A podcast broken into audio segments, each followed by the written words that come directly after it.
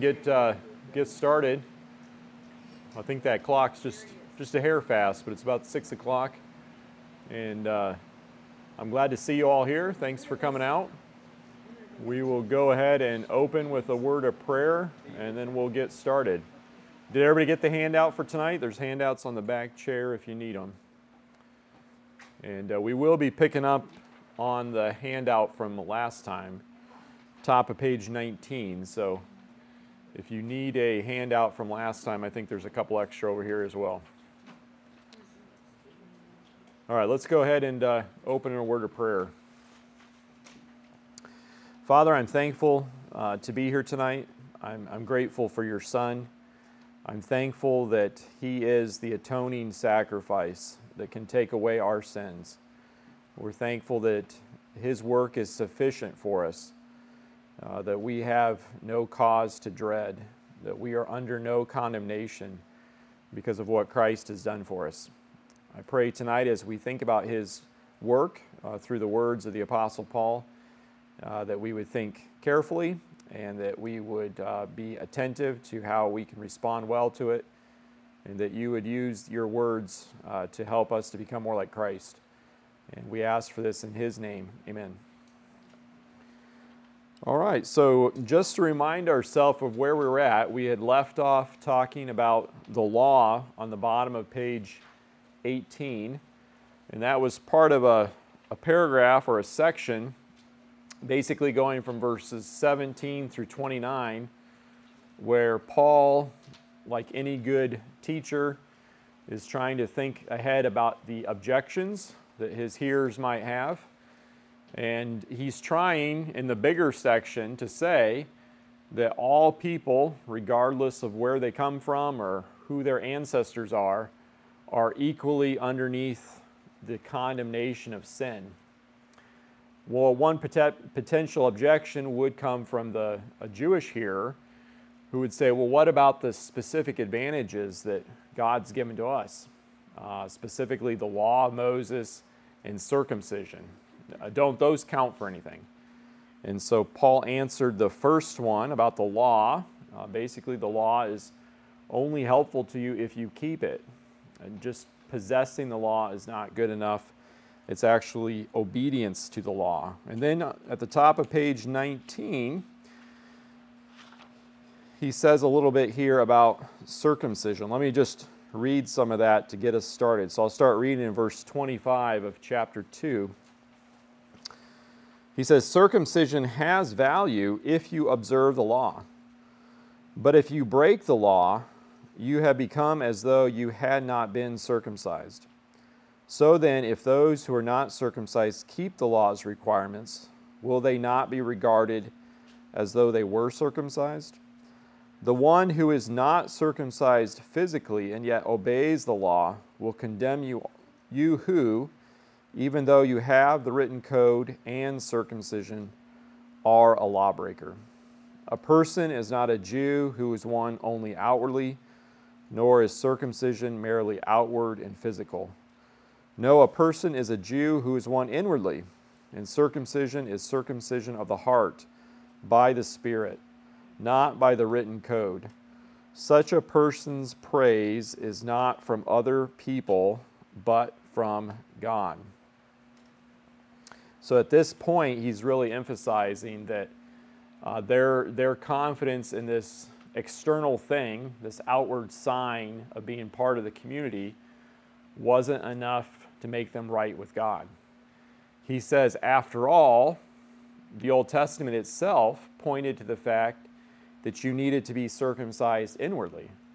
And even if a Gentile, so a Gentile who didn't have the law, if he were to do the things that the law requires, wouldn't he be doing what's right? That's one of the hard places to understand exactly what's Paul referring to. What does he mean here when the one who is, so I'm reading again for verse 27, the one who is not circumcised physically and yet obeys the law will condemn you, who even though you have the written code in circumcision, are a lawbreaker. So he's he's clearly referring to Gentiles. They're, they're the uncircumcised people. But what does he mean that they would be treated as if they were? What kind of law keeping is he referring to? Well, there's basically there's three options here. So those three bullet points at the top of page 19. It could be that Paul's referring to the unbeliever who occasionally follows his conscience and does what is right. So he did refer to that type of person back in verses 14 and 15, but we talked about that last time. But that doesn't seem to fit well with his argument at this point, because at this point he's really looking for something else. So it could be that Paul's referring to a condition that's never met. So this person's just hypothetical. Paul's saying if there was this type of person and he did what the law required, then God would consider him right. So that would be similar to a position that we took back in chapter 2. Paul does say something like that back in verses 7 and 10. And that's the, the uh, recommended book that we're reading for this class. That's the book, the argument that they take, the interpretation that they take. But I think, however, it may be here that at last Paul points specifically to those Gentiles who do have a changed heart and do things that are genuinely pleasing to God. It's a tough choice. I could either go with two or three. Both of them are, are very plausible, they kind of fit into the argument. Paul could be saying this is just a hypothetical person who doesn't exist. Or he could be thinking ahead, and I think this is more likely. He's thinking ahead to what he's going to talk about later in the epistle that when you and I are born again, actually something happens to us being born again isn't just like a ticket you get so that you go to heaven. When you're born again, you are, as the word suggests, you are reborn. You are a new person. You now have new desires and new abilities, things that you never wanted to do before, now you want to do, and things that you couldn't do before, now you could. You're not a complete person yet. You're newborn as a infant, so to speak, spiritually, but you're now growing until the day that finally Jesus Christ comes for you. So I think Paul probably is thinking ahead to this type of person. If that person was a Gentile and he actually did what the law required, God's not looking for any kind of external law that they're matching up with. What he's actually examining is your heart. And this fits well with Paul's argument that Jesus, as our judge, when we stand before him someday, We'll be able to evaluate our motives and our intentions and our affections, the things that we loved or the things that we didn't love, and all of those will be brought into account.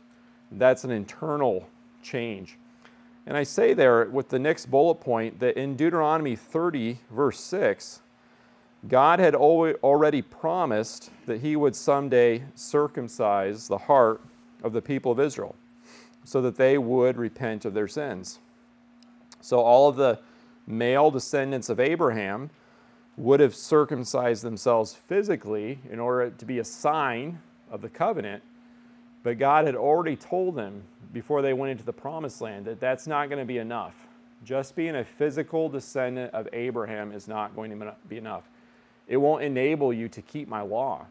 So, this is a really pivotal passage. We, we looked at this last year when we were studying Matthew. This probably won't be the last time in this class I reference Matthew because I think Matthew's important and I enjoy the book of Matthew. But remember when we talked in the Matthew class, some of us were there, that when Jesus and John the Baptist show up and they're calling the people to repentance, they're pointing back to passages like this. That when that second generation of people, after all of their fathers and mothers had died in the wilderness, and they were getting ready on the plains of Moab to enter into the promised land. Moses gave them the law. He gave them the law for the second time. That's what Deuteronomy means.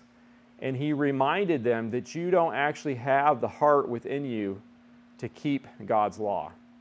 Once you go into the promised land, you will inevitably, even if it takes generations, but you'll inevitably fall underneath the covenant curses and God will have to come and punish you through foreign nations. And this will continue. The prophets will come and they'll warn you, but you won't listen to the prophets. And it will finally escalate to the point where you'll be removed from your land and you'll go into exile. But then he says in this key passage that if they turn back, if they repent, if they come back to the Lord their God in repentance, that he would rescue them and restore them.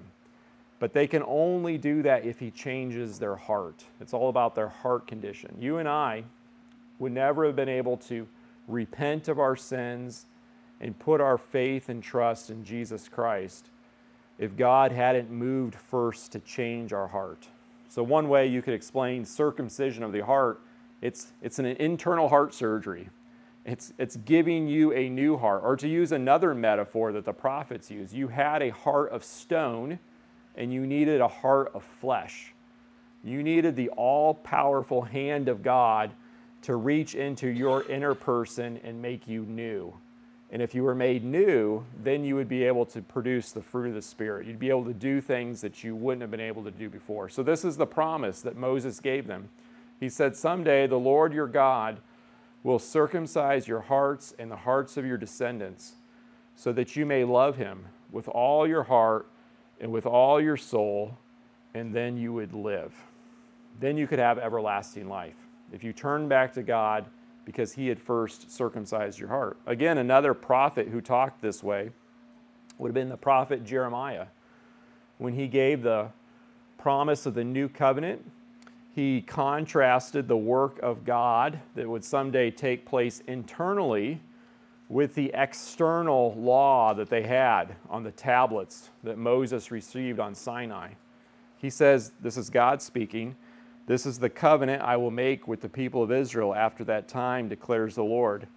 I will put my law in their minds and write it on their hearts. So again, it's, it's metaphorical language, just like circumcising the heart is a metaphor, but metaphors still point to real things. You really do need a change of heart. And that's what God is saying here. I will put my law in their minds and write it on their hearts. I will be their God, and they will be their people.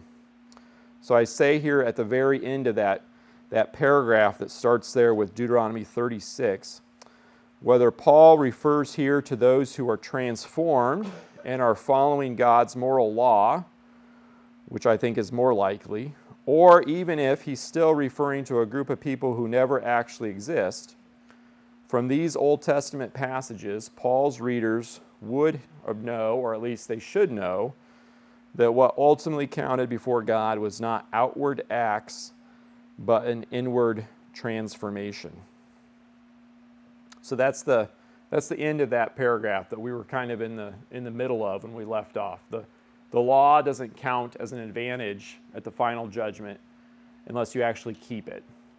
And again, even circumcision doesn't count unless you actually keep the law, which would have been shocking to some of Paul's readers it was still in their recent past, within 200 years roughly, that the people of Israel had been under Syrian kings who had actually tried to get them to stop following the law of Moses, to not be circumcised or to cover up their circumcision, not to follow the dietary laws, not to worship to the God of the Bible, not to keep a pure temple. And they had a, a heritage, a history of revolting against that and overthrowing these Syrian overlords. And so when Paul comes along and starts talking about an inward transformation and not an exterior keeping of the law, to some people that would have sounded like you're betraying your ancestors, everything that they fought and died for. And Paul's response to that would have been now that he's a Christian, he would have said, No, actually, this is what God has always been telling us all the way through the Old Testament. It goes all the way back to the original five books of Moses. All right, so let's move to the, uh, the next paragraph then. So, chapter 3, verses 1 through 8. So, in this section, just quoting a little bit from our recommended book, here Paul heads off any idea that his argument in chapter 2 undercuts his claim from the theme of the letter that the gospel is for the Jew first. So, remember, he said at the very beginning in chapter 1 that the gospel message was especially for the Jewish person, like himself. He himself was a former Pharisee, a Jewish person. Well, then again, he's reverting back to this diatribe style. So he's going to go into this question and answer mode. And basically, he's responding to the argument well, if, if I take what you're saying, Paul, if I hear you correctly, you're basically saying there's no advantage at all to being Jewish that doesn't seem to fit with all of the Old Testament passages that speak of them as having a special position underneath God. So Paul puts a question in the mouth of a fictional opponent, and then he answers the question. And he goes back and forth like this three times. So the first question is uh, there in verse 1. I'll read that, chapter 3, verse 1. What advantage then is there being in being a Jew? Or what value is there in circumcision? And Paul's response in verse 2 is much in every way. That sounds a little odd to our ears. That's not how we would talk. But it's just a figure of speech that means there's a bunch of them. Let me count the ways. There's a bunch of advantages to being a Jewish person, Paul says. And then he says, first of all. Now, the interesting thing, he never says second of all or third of all. He just says first of all. I think this is kind of cool, actually, because I think this is one example in the epistle where we actually are reminded that he's writing a letter. He didn't, it seems to us, he didn't sit down with an outline and polish this out like we would an English essay that we were turning into a teacher, right? He's just writing a letter. And so I think he actually says, first of all, and intends to go second, third, but the first of all leads him on a long digression, and he's not going to come back to the other advantages until we get to chapter 9, and then he's going to develop this further. So, but there's one a special response. So his response there is in verse 2, the number one up there on the slide the Jewish people do have a genuine advantage in that they were given the Old Testament. He says, first of all, the Jews have been entrusted with the very words of God. Even at a very basic human level, we would all agree that unbelievers can benefit in their society from having laws. Uh, the world would be a darker, tougher place to live if we were all lawless, if we didn't have a government over us that gave us laws to live by. Well, that's just at a very basic human level. How much more then would it be beneficial for unbelievers to live under a government or a set of laws that was given to them directly from God? I mean, that would be even greater, right? So Paul's saying, yes, if we, if we want to think about this on a horizontal human level, then yes, the Jewish people had a great privilege because even though most of them were unbelievers, they didn't have that changed heart, they still lived under a very good law and it was given to them directly by God Himself. They had the very oracles or the very words of God. Well, then the second objection is well, what about all the promises that God made to the people of Israel? If he's not keeping those promises, does that question God's faithfulness? So that's the, that's the hypothetical question here in verse 3. What if some were unfaithful? Will their unfaithfulness nullify God's faithfulness? Now, it's not really just some of them that were unfaithful, it was most of them. But in his hypothetical question, the question is well, what if just some of them were unfaithful? Does that still mean that God will not keep his promises then because of their unfaithfulness? And Paul says, absolutely not. Verse 4 not at all. Let God be true and every human be a liar. So even though his, the people that he had made a covenant with, even though most of them had been unfaithful, and remember, he predicted it in Deuteronomy 30, that passage we looked at, so this didn't catch God by surprise he's still going to be faithful. He's still going to keep all of his promises. That's what Paul answers here in verse 4. Despite Jewish unbelief, God will remain faithful to the promises made to the Jewish people. And then he supports that with a quotation. He says, As it is written, I'm reading from verse 4, so that you may be proved right when you speak and prevail when you judge and you can see most of our Bibles, we've got the little footnotes, which are getting harder and harder for me to see, but they're, they're still there. And it says Psalm 51, verse 4. He's actually quoting from a psalm of David. So God acts so that he will be proved right when he speaks, and he will prevail when he's judged. Now, that's a true statement, but the tricky thing about that, you got to think about this for a second. And as a general rule, anytime an Old Testament passage is quoted in the New Testament, I think we're always supposed to go back and read the entire context. I think the New Testament writers are a little bit more demanding of us than sometimes we think. They think we know this really well, like they did. And so if we don't, which you know is true sometimes because we don't study the Old Testament maybe as much as we do the New Testament, we do need to go back and read the whole context. And in the context, this is actually David talking about his sin with Bathsheba and how God will hold him accountable. And for God to judge him as sinner is actually right. So that's interesting, isn't it? When Paul decides to quote a piece of the Old Testament to prove that God is always faithful and he can be trusted, he actually quotes a passage that points to the fact that God can be trusted to judge sin. You see how that's striking? So here his Jewish opponent is saying, hey, will God still be faithful? And Paul's saying, yes, he will be faithful. He always will do what's right. But that comes with a double edged sword because he also will be faithful in the way he carries out his justice. So, you, this hypothetical opponent that's going back and forth with Paul, you need to also consider your heart attitude towards God. Because this God that you want to be faithful and you want him to be consistent and always do what's right, if you walk into his throne room and ask for justice, then you yourself will be held accountable. And King David himself quoted that for us in Psalm 51. That's essentially, I think, what Paul is reminding his hypothetical reader. And he wants us to go back and think about that as well. Well, then the third objection is in verse 5. He says, But if our unrighteousness brings out God's righteousness, more clearly, what shall we say? That God is unjust and bringing his wrath on us. Now, you, most of us, we're familiar with the book of Romans. We know that he's going to come back to this argument later, right? Well, if, if God forgiving us, if the gospel message, if that brings glory to God, if it makes God look better, then is he really right to hold us accountable for our sin? Right? That's the argument.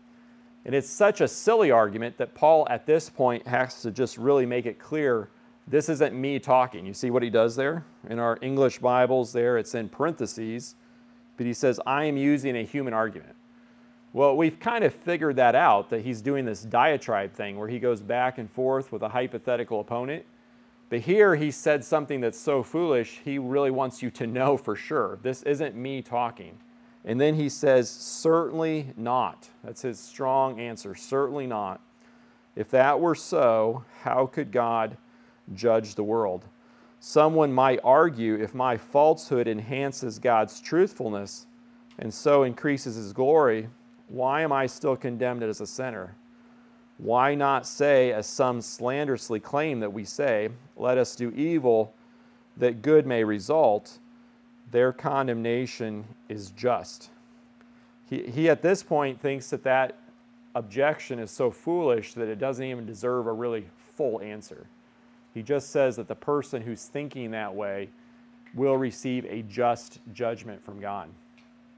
But it's interesting, isn't it, that Paul refers to the fact that he's receiving this slanderous charge. So, already when Paul and the other apostles went around the Mediterranean world and they shared the gospel, they were being accused of teaching people that it was okay to sin, that it wasn't, it wasn't going to be a problem to sin, which we know that's a wrong interpretation of what they taught, but the fact that that argument even existed proves, I think, that what they were teaching centered on God's grace, right? Because it's only a gospel that centers on God's grace and His mercy and His willingness to forgive that would cause someone to start falsely saying that you're minimizing sin. Do you see how that works? If Paul were teaching something very legalistic and man made, like all of the other human religions of this world, then this whole slanderous charge never would have showed up. But Paul regularly has to confront this. No, that's a misrepresentation of the gospel message. Why? This is the full answer that he'll get to when we get to chapter 6. It's because of that circumcised heart, it's because of the new birth. A person who's truly been saved by God's grace will have a new heart and they never would be thinking this way. They wanted to be saved from their sins. and they graciously were saved of their sins. So, why would they go back to their sins? And why would they excuse their sins? Sins should cause them to mourn, sins should cause them to want to seek God's repentance. All right, so that's his argument there in verses 1 through 8. I'll stop there for a second. Any, any questions up to this point?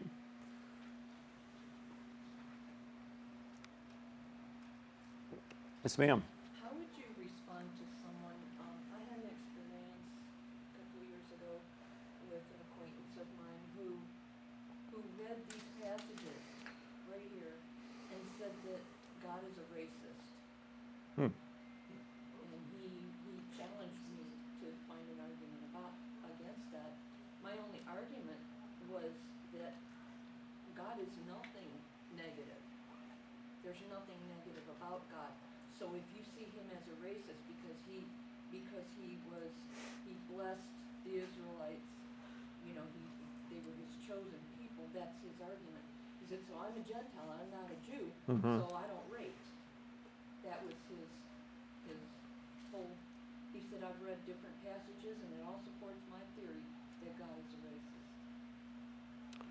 Yeah, well, that would, it's a serious misrepresentation of what Paul is saying and what the rest of the Bible says. So, Paul is, at this point in his letter, he's trying to draw us all into the same boat. So, he's not really emphasizing the things that we have that are different. He's emphasizing what we have in common. That especially is going to come true in this next section. And he has to do that because we have to see ourselves in the same boat before we realize that we all need the same solution. So there, there isn't a separate salvation for Jewish people and Gentile people. It's always been one way because the problem was always the same. You know, they didn't, they didn't have a different kind of sinning than we did that required a different kind of salvation. It was a human problem. And so, uh, yeah, for someone to call God a racist is just a misrepresentation of everything that God has revealed himself to be in Scripture. Um, and I think probably it, it's based in part on the misconception that, that if you don't receive equal opportunities and benefits and gifts, that that somehow means that God loves you less. Does that make sense? So, yeah. That's kind of part of his argument too, he was talking about the passage, I believe it was in John, where the woman came to ask for, for, um, a family member to be healed, and he Mhm. said, well, you know, I'm here to talk to the Jewish people. Yes. And she said, she made that statement about, well, even, even the dogs eat the scraps from under the table. And he, he said, your faith is, you know, hmm your prayer will be answered because of your faith. Right. But, but this person took it to mean that, that God is preferential to a certain race. Yeah, so without having, without knowing your friend and without being part of the whole conversation, it just sounds to me that potentially their objection is that unless God gives everyone the same thing, then he's showing favoritism. Yeah, But the answer to that is that none of us deserve anything. So if God gives anybody anything, it's grace. And he's never obligated to give anything to anybody. And so in that the story of the Syrophoenician woman or the Canaanite woman in the in the gospels, what we can see now what Jesus is trying to do, he's trying to draw out of her a response of faith. He's trying to get her to say, "Yes, I don't deserve your kindness because none of us do. I don't deserve you to heal my daughter, but you could do it, and I'm just asking for scraps. I'm asking for crumbs. And what she's basically saying is, I'm asking for mercy. And when, and when Jesus sees that type of heart attitude, he knows that's saving faith. And he, I think, heals her child there in order that the rest of us can see this as a picture of faith. And the healing then is a window into what's happened in her heart. Um, that, that's the, the tendency that we have to fight is that we, we are, we're owed something. And if we don't all get the same thing, then that means God loves us in different ways. So I think that's where the, the charge of racism is coming from. But that's, Uh, that's not what the Bible teaches, is it? Right, Yeah. it's attached to this, this inflated sense of, of entitlement that Mhm. people have. Yeah, we got to fight in all of us, don't we? It's, it's part of human nature. Yep. Wasn't the original intent with Israel's, through Israel, all nations would be blessed, hmm and they failed in that mandate? Yeah. Yeah, so that was the promise to Abraham that he would not only have a nation and, and, and a personal you know, blessing to himself, but that through him and through his people, the whole world would be blessed.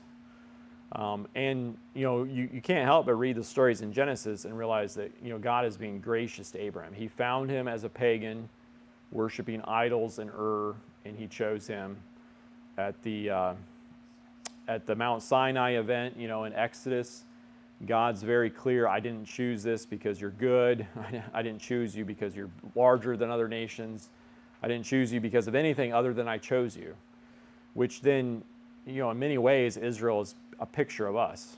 Right? There's some in ways we're different, but there's some ways they're the same because when we read that Exodus story, we can hear our own story in that. That when God looked down from heaven and changed Ryan Meyer's heart, he didn't do it because I was a good guy or because I had anything attractive about me. I was actually a rebel who was, and even in my own little ways, shaking my fist in his face. And he decided to love me and he decided to change my heart. And when he changed my heart, I responded in repentance and faith. So, yeah, it's, it's always been by God's grace. That's, that's what Paul is trying to very much emphasize in this letter. He's not teaching something that's completely new. He's just adding on to a story that's been told since the book of Genesis. So we're supposed to make all of these all these connections. Is that, is that guy saved? I think we got a question for a questioner. Yeah, is he saved? Does he claim to be a believer because he says he's a Gentile? His mother was a believer, So he's not. and he's riding on her coattails, so to speak.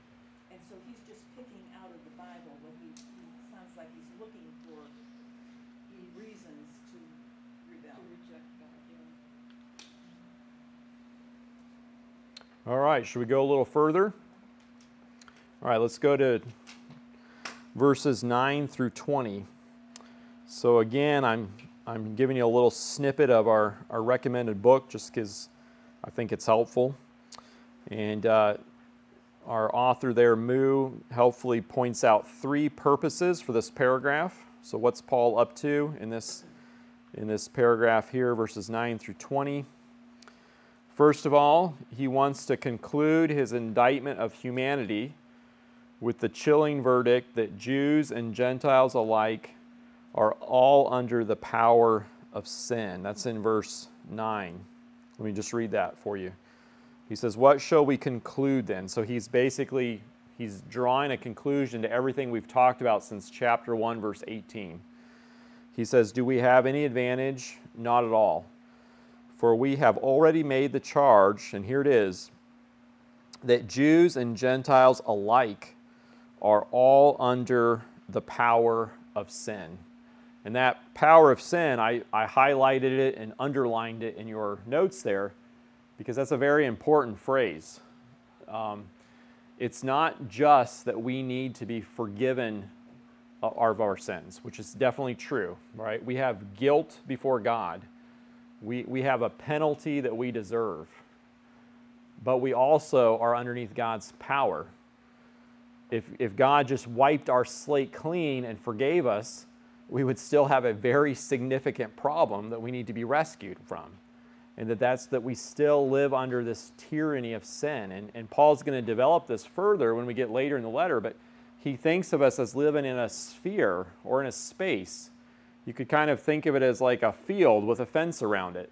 And you're here and you're stuck in that, and you have a, a master over you in that space, in that sphere. And the master is sin. And you can't help but sin. You're controlled by sin. You're underneath sin's power. Sin has a gravitational pull against you that you can't get out of. You're not strong enough. But God is. God is able to break that power of sin over us. So Paul's here emphasizing it's not just that you've sinned, it's also that you're a sinner and that you left on your own will keep on sinning. And then he's just going to go through a whole list of Old Testament passages. This is point two to illustrate that this indictment was already there in the Old Testament. And he, he very much emphasizes that no one is excluded from this. So when we go to uh, the end of verse 12 in our Bibles, you see it's not even one. There is no one who does good, not even one. That's a, just an extra way of emphasizing that nobody is left out of this. So, just another quote from another writer here that I, appreciate. Uh, says Paul uses absolute negative language to emphasize that human sinfulness is all inclusive. Absolute negative language avoids misunderstanding and it emphasizes universality, universality without exception. And there, here's an example of this from the Old Testament, a story we know, the story of Absalom. It says, Absalom has struck down all the king's sons. Well, you could have just stopped there, right? He, he struck down all the king's sons. But then it says, and not one of them is left. Well, it's, it's a little bit redundant, right, to say that, but it really drives home the point that he killed everybody, and there was all, everyone was dead, there was no exceptions.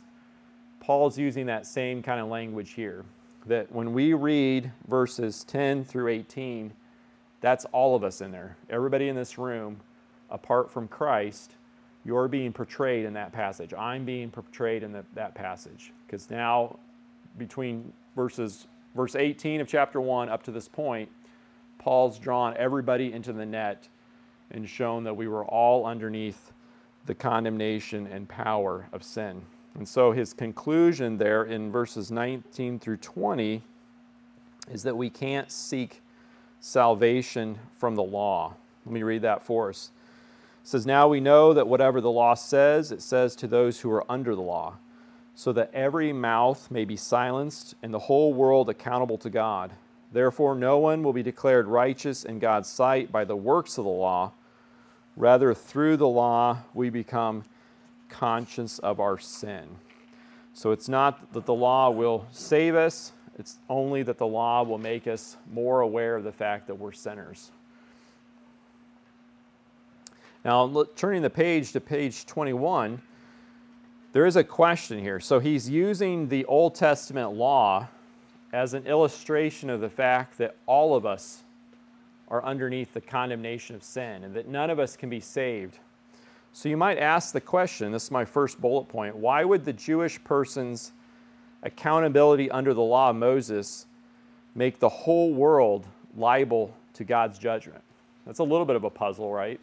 Well, we, we were never under the law to begin with. So, why does their failure to keep the law illustrate our predicament? That could be the question. Well, I think here Paul's making a what you could call from the greater to the lesser argument. And this is how the argument would work logically. If the Jewish people, with all of their privileges, could not keep God's law, then nobody could. And God is right to condemn all people then. When we read about the Jewish people in the scriptures, we might, as Gentiles, make the mistake of thinking we are reading someone else's mail. But it is important to remember that they are part of the same human race. We share the same human nature. In, and in many ways, they are representative of all of us. If they fail to keep God's law, then we would also fail, and we do fail to keep God's law. So even though we don't have the written law of Moses, there is a, a moral law that God has over all of his creatures, and we've broken that, right? And for us to think that if we had been in their shoes back in the wilderness or back in the promised land and that we would have done a better job, that's a faulty misconception. It's a misconception of human nature, right? We're forgetting that we're also part of the same human race descended from, from Adam. Now, the third bullet point there, there is some debate over the meaning of the phrase works of the law. So, this is a little bit of uh, advanced information for all the inquiring minds out there. So, some people would argue that, well, Ryan, everything you just said there, you know, that's very classical Protestant way of explaining the gospel. But that's, that's a misrepresentation of Paul. Uh, you're assuming that Pharisees and everybody in his days were similar to a Roman Catholic or people that we encounter. But that's just not true. That's not how the Jewish people viewed themselves. So some people would argue then that when he uses that little works of the law phrase, that he's just speaking very narrowly of the specific things that separated Jewish people from Gentiles, such as circumcision or food laws. So I'm, I'm applying this very broadly, and I'm saying that Paul here is ruling out anything that you do that's law keeping as a means of salvation. He's just putting a great big X through that and saying, no, that's not going to work. Well, the other side would say, well, you've, you've misunderstood Paul. He's not ruling out everything. He's just saying the specific things that Jewish people do that set them apart from Gentiles. So, circumcision, maybe Sabbath keeping, the kosher dietary laws. Paul wants you to stop doing those things because those things drive a wedge between Gentiles and, and Jewish people. But he's not actually talking about law keeping in general. So that's the argument. Sometimes that argument is out there when you're talking to people. So this is my response to it with the however there. I say, however, this would not fit with Paul's argument in this section, which says that mankind can do nothing that would make them right with God. Therefore, the majority position throughout church history has rightly understood Paul to mean that keeping any laws will not justify a sinner, whether that's the law of Moses or by extension any other list of requirements. This option not only fits best with what Paul says here, but what, with what he says in other New Testament letters. So I'm making kind of three arguments. One, Christians have been reading this letter for 2,000 years, and they've taken it to mean that he's ruling out all law keeping. Number two, I think law keeping fits best with his argument here, because Paul is trying to say there's nothing that you can do to make yourself right with God apart from Christ. And number three, we have other places in the New Testament where Paul clearly means that there's nothing that we can do to make ourselves right. And here I was thinking of Philippians chapter 3, verse 11. So if, if you have your Bibles, I'm just going to go over there and read that for us. If you're ever in a discussion with somebody sharing the gospel and they have this kind of objection, this is always a good place to go to. This is Philippians 3. You know the passage, but it's just good to read it.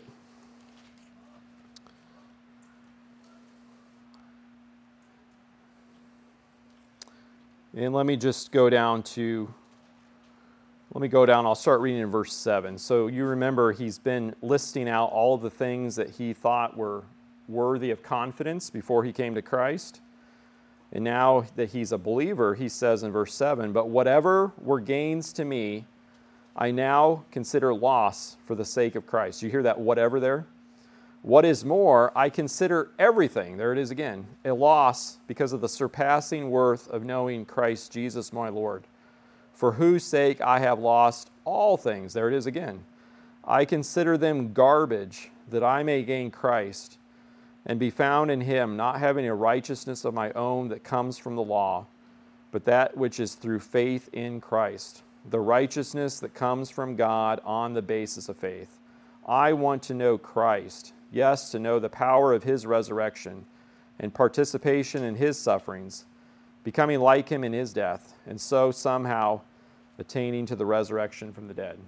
So I think his language here is pretty universal. It's everything. Everything that you're talking to a person about, and they start listing off to you as the things that they're putting confidence in. So, church membership, confirmation, baptism, good works that they perform, community service, just being a good neighbor. You know, they can list off things till the cows come home, right? We've had these conversations with people, and we should be gracious and merciful to them, right? Because apart from Christ, we would be doing the same thing. But you can take them to passages like this and say that here's, here's Scripture telling us that whatever you're putting confidence in should be back in this category that Paul now says was worthless to me. It was garbage compared to knowing Christ that he some he'll, he'll someday attain to the resurrection of the dead. That someday the Apostle Paul will rise at the command of God, and he will attain that not because of all of the things that he had accomplished, but because of what Christ had accomplished. That's what he's saying here in Philippians chapter 3. So that's my quick argument for saying now, when we go back to chapter 3 of Romans, that when Paul puts a great big X through works of the law, you're right to apply that to any kind of law keeping. It's not specifically talking about the Jewish person and their law, it's talking about any kind of man made effort to make yourself right with God apart, apart from our Lord Jesus Christ. All right, I think it's our break time. So let's take a break and then we will come back and dive in again. Yeah, more the latter. I think it's more a prophecy that will come, but you don't have the specific content other than it'll be internalized. So that, you know, that passage we looked at earlier said it's written on your heart. So it doesn't seem to be like a code that's given to them. Yeah. I would imagine, though, that what it looks like is what we find in the New Testament, though. So I'm thinking here of like the Sermon on the Mount, for example, where Jesus makes explicit things that were implicit in the Old Testament. Yeah. I ask because people will say, like, you know, with a legal document, you can't like add parties to it, hmm stuff hmm. like that. But if it's just a prophecy of the upcoming thing, it seems like yes. Yeah. So, so I do take the position that it's not actually ratified and begins until Jesus' second coming. But I think that we now are proleptically receiving the same kind of benefits. Uh, where I differ with, with some, though, is I would say that Old Testament believers are also receiving those benefits. So if you want to say that we're receiving new covenant benefits, I'm okay with that.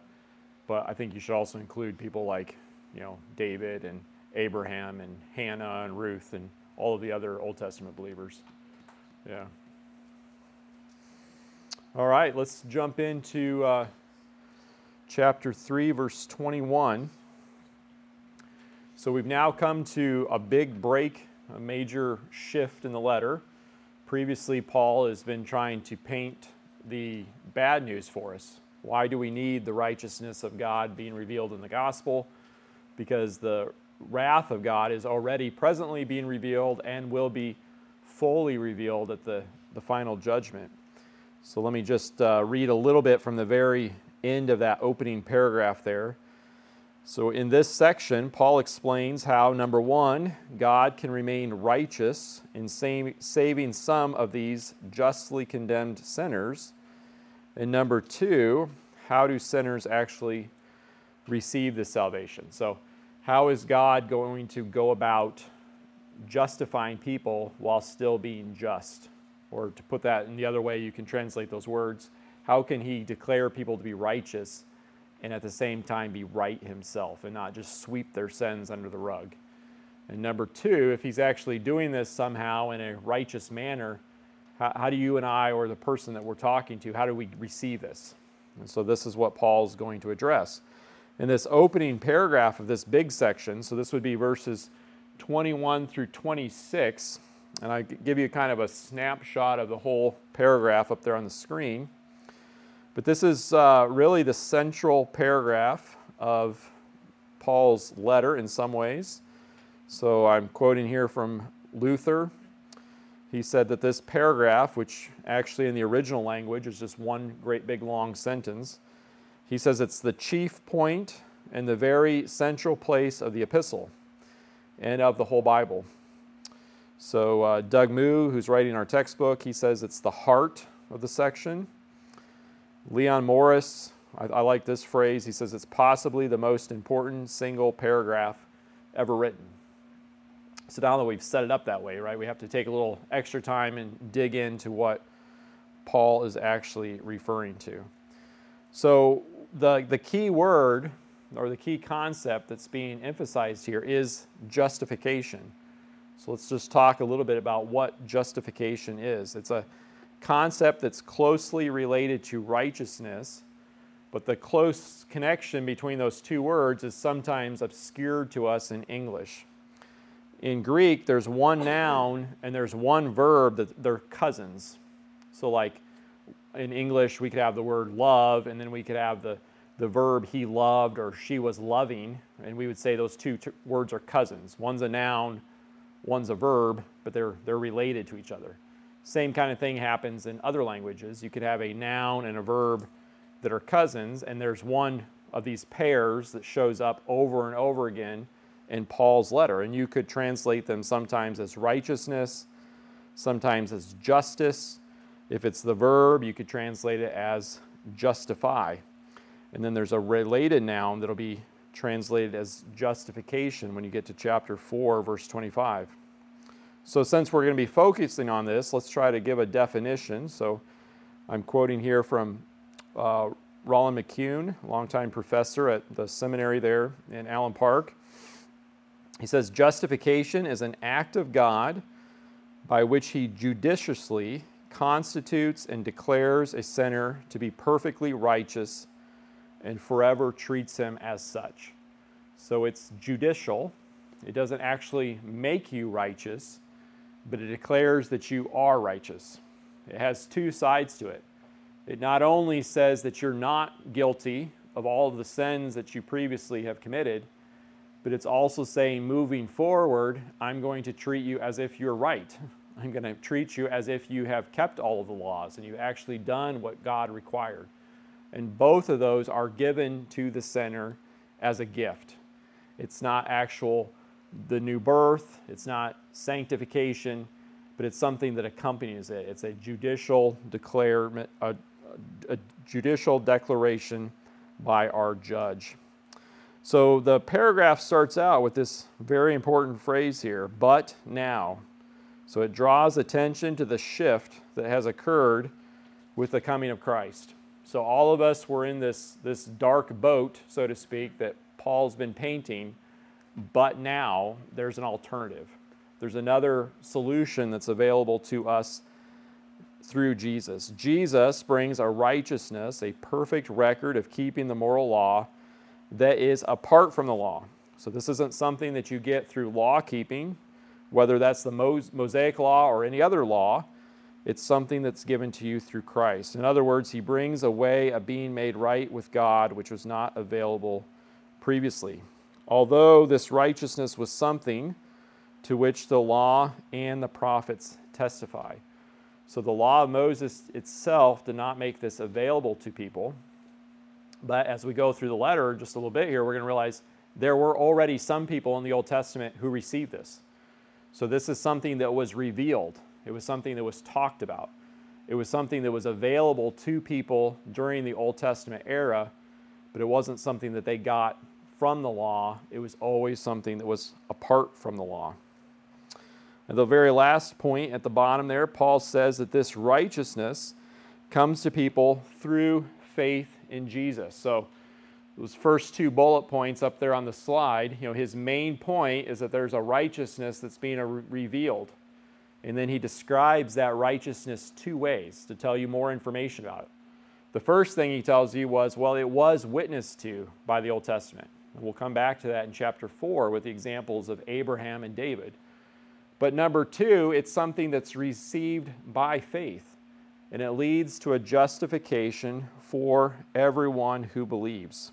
So it's received through faith in Jesus Christ. That's what we have there at the end of verse 22.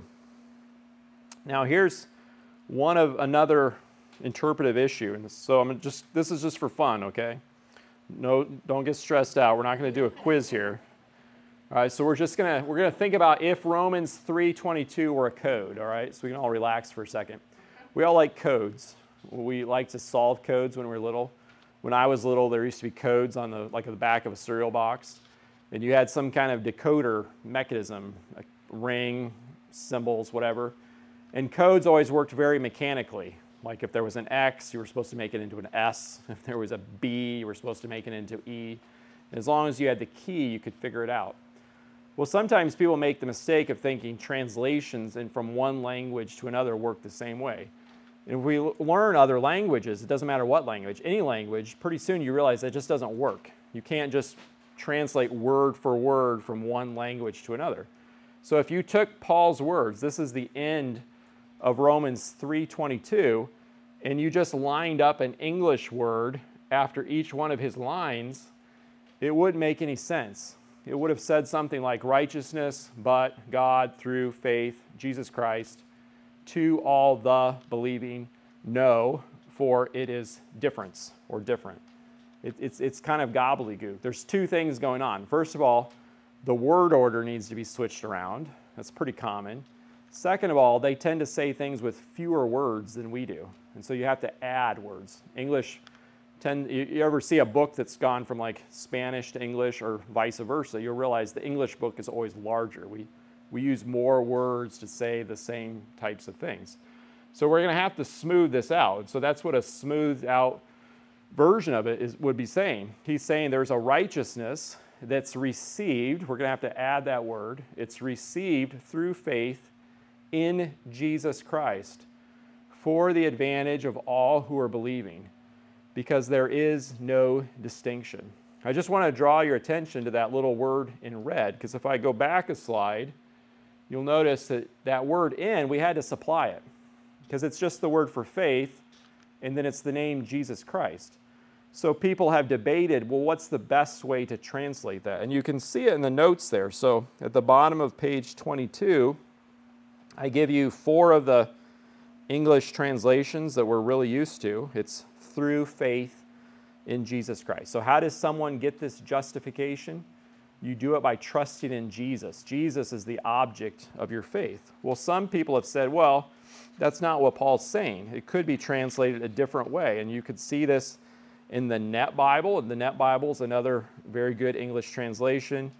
It sometimes shows up in those footnotes that are hard to see in other translations. But it'll be something like through the faithfulness of Jesus Christ. So then the argument is, well, we're not saved, at least that's not what Paul's saying here. We're not, Paul's not saying we're saved through trusting in Jesus. What Paul's actually saying is we're trusting, we're saved because Jesus was faithful. So instead of Jesus being the object of our faith, it's actually Jesus doing faithfulness, and that's what saves us. Well, there is an element of truth in that. We actually do need Jesus to be faithful in order for us to be saved. The only way that you and I could have a right record of always keeping God's law would be if Jesus provided His to us. Jesus always did exactly what was right, both in his thoughts and his loves, his affections, his motives, his intentions, all of his outward actions. Everything was absolutely perfect about our Lord Jesus. And he offers that free, he offers that record to us as a free gift. That's an important part of our justification. So that's true. I just don't think that's what Paul's referring to here. Uh, other places in the Bible talk about that. But here, I think he truly is saying you need to receive this as a gift through placing your faith in, in Jesus. So here's a little bit of my argument for, uh, for the, the traditional translation. So this, this alternate translation is grammatically possible. For example, there's a similar expression coming up here in chapter 4 where he says something like the faith of Abraham, and it clearly doesn't mean faith in Abraham, right? It means Abraham is being faithful. However, number one, the traditional translation, reflected in nearly all of our English versions, is most likely correct. There's nowhere in the New Testament that clearly refers to us being saved because of Christ's faithfulness or faith. Those types of words are never used to describe Christ's faith. When it talks about faith, it's always us putting faith in Jesus. So that'd be my first argument. Number two, at this point in Romans, Paul is emphasizing faith in God rather than Jesus' own faithfulness. It just wouldn't fit in the argument. It would just be popping in out of nowhere. There's nothing in the letter so far that's set us up to know that Paul wants to talk about Jesus' faithfulness. And third, and this is probably the most important argument, there's other places in the Bible that clearly say that we need to put faith in Jesus. So a clear place would be Galatians 2:16 where the word translated in isn't just implied, it's actually there. There's actually a little a little preposition, a little word that actually says about believers, they are people who have put our faith in Christ Jesus. So if you're talking to someone about the gospel, the only way they're going to respond to it is if they have a new heart, if God moves first to open their eyes.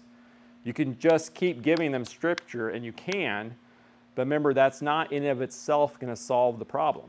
because the people of Israel also had the scriptures. They had the words of God, they had the oracles of God, Paul said. It has to be them receiving scripture and also God changing their heart. But at the same time, you don't say to someone, hey, just sit around and wait for the new birth. Just sit around and wait for God to change your heart. That's never how Jesus or the apostles ever present the gospel. Jesus, John the Baptist, it was always repent. The apostles, it's always repent and believe, two sides of the same coin. You're calling people to make a decision. And it's with that call that goes out that God, in His grace, accompanies it with an effectual call that pulls people to Himself. So, how do you receive this free gift? You receive it through putting your faith in Jesus. You're looking away from yourself and you're looking towards someone else. It should be noted, I say there at the that first bullet point on page 23, that Paul chooses to describe this righteousness as something received through faith. So let's go back to our, our main slide there. That, that um, it's an important point. It's through faith. He doesn't say it's on account of faith, or he doesn't say it's because of faith. So we would sometimes say that just in ordinary English. You know, you might say, I was saved because I trust in Christ. And we would be charitable with you. Like, I wouldn't like nitpick, and I don't think you should nitpick because you know what the person means, right? But if you're being super technical about it, their, their faith wasn't the cause, the, their faith wasn't the basis. The faith was the open hand reaching out to receive a free gift. The basis or the cause will always be the work of Christ. We're saved by God's grace on the basis of what Jesus accomplished, and it's received through faith. So even those little tiny prepositions are important to Paul's argument, and he deliberately uses the, word, the one that means through. Then he says this is available to all who believe, okay? Now, rather than being redundant, so what am I doing there? I say in the footnote, I'm just responding to another one of those arguments from above. So the same people that say, well, this should be translated as the faithfulness of Jesus, they would say, well, if he's talking about faith in Jesus, then why does he say to all who believe? Because he'd be saying the same thing twice. That sounds redundant. So, how would I respond to that? I'd say, well, rather than being redundant, Paul's assertion that this righteousness comes to all who believe, and I'm quoting there, emphasizes the universal nature of this righteousness. This righteousness gained by faith in Jesus is advantageous for anyone and everyone who trusts in Jesus. It's available to all people. It's the only way that anyone can be saved. And Paul's really emphasizing the everyoneness of it, the allness of it. Yes? When does repentance come in? That's all we're talking about here is faith. Yep. So if I think if you compare all the places in Scripture that call sinners to salvation, you'll see that repentance and faith are used interchangeably. So sometimes only repentance is mentioned. So like Jesus and John the Baptist, they just keep saying repent for the kingdom of heaven is near. Sometimes only faith is mentioned like here, and then sometimes both of them are mentioned. So there's places in like the book of Acts where the apostles are preaching and they talk about repentance and faith being being both there. So I think if you put all that evidence together, the conclusion you come to is that they always happen together. And so if one of them is talked about, the other one is assumed. So that's where I get that expression they're two sides of a coin. So if I have a penny and I've got Lincoln's head, I've also got Lincoln's memorial, right? I can't have Lincoln's memorial without the head. And if I talk about, hey, I've got Lincoln's head here in this coin, and, I, and you say, well, wait a minute, Ryan, what about the memorial? Do you also have him too? I'm like, well, yeah, of course, because you can't have one without the other. So I, I hear people say, uh, you know, I said the prayer, or somebody said the sinner's prayer, whatever, and I'm saved, and there's no, as far as I know, there's no repentance. They're not even aware of it, or I asked Jesus into my heart, that's another one. Mhm.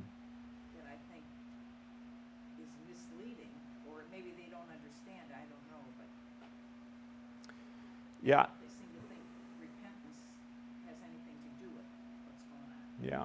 So there are, there is a, a strain, I don't know what the right word is, there's a branch of professing Christianity that minimizes repentance and doesn't like to talk about it. Sometimes they just don't like to talk about it. Uh, sometimes they redefine it and they say it's just an intellectual change of mind. And uh, that doesn't seem to be how the way, that doesn't seem to be how the scriptures use it. In the scriptures, this is really clear, especially in the Old Testament, it's the idea of turning around. So you were going one direction with your life and you realized it was the wrong direction. So there was something intellectual going on, but that, that realization caused you to make a U turn and actually start going another direction. So um, I do think that's a, that's a, uh, distor- a distorted view of the gospel that excludes repentance. The only way you can get there is if you ignore a bunch of Bible verses that, that call for it. And I also think the thing to keep in mind is that we aren't just called to a one time trust in Christ and a repentance, right? We will be trusters and repenters the rest of our lives until Christ comes for us. Our whole life as Christians will be an ongoing daily repentance, and it should be an ongoing daily trusting.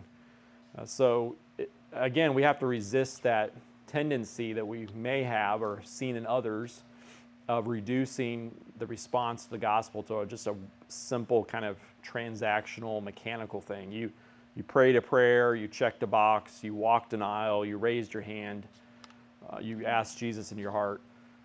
Um, if somebody uses those types of language, I think you got to be gracious with them and, and, make sure you know what they mean by it, because sometimes people are just using those types of expressions because that's how they were brought up. But you'd, you'd ideally want to work through Bible passages with them and show that true conversion leads to a life of following Christ. See, I think with some of those people, that's what they learned, and they didn't go any farther, and they Mhm. think that's it, because that's what they learned. I don't even know if they're saved. Yeah. Yep, it's it's it's definitely out there. I mean, I, I have conversations with people um, regularly about it that'll you know contact me through email or just in personal conversations where you know it's just faith and it's not repentance. And uh, so what I like to do sometimes I'll refer to it as repentant faith. It's you know it's the same thing. It's it's it's they're two distinct things. So there there's something different about them, but they always come as a package and you can't have one without the other. And so we should we should present both of them because that's what the, the New Testament does for us. It's a good question. All right. So why why all of this emphasis on this allness? Why does Paul say it's all who believe? Well, he he actually s- explains that for us. So right in the middle of verse 22, you could you could depending on your English version see a little for there. So I'll, let me read verse 22 again for us. So this righteousness is given, you know, given, it's a gift, through faith in Jesus Christ to all believe. For, now he's giving you the reason why it's to everyone, for there's no difference between Jew and Gentile. So the same salvation is available to everyone because there's no difference between Jew and Gentile. Well, what do you mean there's no difference? Well, then he gives another for. And this is the one that we especially know, right? Because it's a frequently memorized verse. Maybe you've not stopped and thought before, though. Why does he start that verse that we've all memorized with the word for? Well, it's because he's explaining what he just said. It's because, or it's for, all have sinned, and all have fallen short of the glory of God. And then also, all are justified freely by his grace through the redemption that came by Christ Jesus. So both the problem and the solution is universal. We all had the same problem. We all had sinned. We are all continually falling short of the glory of God, but we also can all be justified freely as a gift through the redemption that came by Jesus. What does he mean by glory of God? Humans were, so I'm starting now on page 24. Humans were created to reflect God's glory. That was our original purpose. But we've abandoned that calling and we've demonstrated a craving for glory and vain pursuits. This is an interesting thing to think about. We were originally created for something big. We were supposed to be the walking, living, breathing images of the invisible, glorious God. Ancient kings in, in ancient Near East would create statues as physical representations of the fact that this is their territory. But when our king made his universe, he didn't create statues, he created us. Uh, It was our job to reflect, to the degree that humans can, all of the attributes of, of our God, to make the invisible God visible. So we were hardwired from the very beginning for this great and big purpose. There's something inside of all humans that knows there's got to be more than just the normal things that we do in life. But instead of attaching that back to our original purpose, what sinners will do by their own nature is attach that to something worthless. So, this is why people will live for hobbies, they'll live for sports, they'll live for uh, their country, they'll live for social causes, environmental causes, you name it. Um, one famous reformer, Calvin, says that our heart is a factory for idols, that we'll keep coming up with new things to worship and live for because we have that craving inside of us that tells us there has to be something that we're living for. That's what Paul's referring to. You, you had this privilege, it was reflecting the glory of God, but when you send, you're all falling short of that privilege. And so the people that we talk to, they all, as some people have coined the phrase, they all have a, a God sized hole or a God shaped hole in their heart. They have something missing because they realize that there's something more. It, the privilege that you and I have is going to them and saying, Look, have you seen what the scriptures say? The scriptures explain where we originally came from, explains what our original purpose was, what we were supposed to be living for, and it also explains how through Jesus Christ we can get back to living for that specific purpose. So then, after he explains why this is universally available, he gets back in verse 24 and he resumes his discussion here and he and explains in more detail what it means that a believer receives righteousness. He says these believers are justified by God, that is, they're declared to be right as if they kept God's moral law, even though they have not. This is a legal declaration. It's given freely, he says, number one, and it's also through the redemption that came by Christ Jesus. Then he's going to refer in verse 25 to the fact that it's God presenting Jesus as a sacrifice of atonement. Or in some of our older English translations, it was a propitiation, which sacrifice of atonement is a pretty good translation of. But Paul's deliberately picking a word that some people who are familiar with the Old Testament would have picked up on. It's the same word that's used for the mercy seat, where they received temporary, very horizontal propitiation of God's wrath in this life. But never was that able to fully and finally remove their sins until Jesus Christ came along. So I'm saying I'll pick up and just read a little bit more. Paul likely chose this particular word because it was used at the mercy seat on the Ark of the Covenant, but where the people of Israel were never ultimately made right with their God in a manner that would qualify them to enter the coming eternal kingdom. This particular propitiation, which was far greater than anything done under the Mosaic law, was accomplished by Jesus' death. That's what he means with the little, it's in his blood, that stands for his death. It was the benefits of this propitiation are received by faith. He says that again. The purpose of this propitiation was to demonstrate his righteousness. Well, then you ask yourself, well, why did why did God have to demonstrate his righteousness? And it has a two part answer. First of all, because during the Old Testament, he had patiently allowed believers to continue in their sins without a sacrifice that removed the wrath that those sins deserved. So there were, there were people in the Old Testament, like let's think of a David or a Samuel or uh, you know, a Ruth, um, who, who were believers any of those people that we find in Hebrews chapter 11, when their faith is pointed out to, they're offering regular sacrifices to God, like the law of Moses required. That makes them right with the state and keeps them right within their covenant community. But the writer of Hebrews says it never was able to actually take away their sins.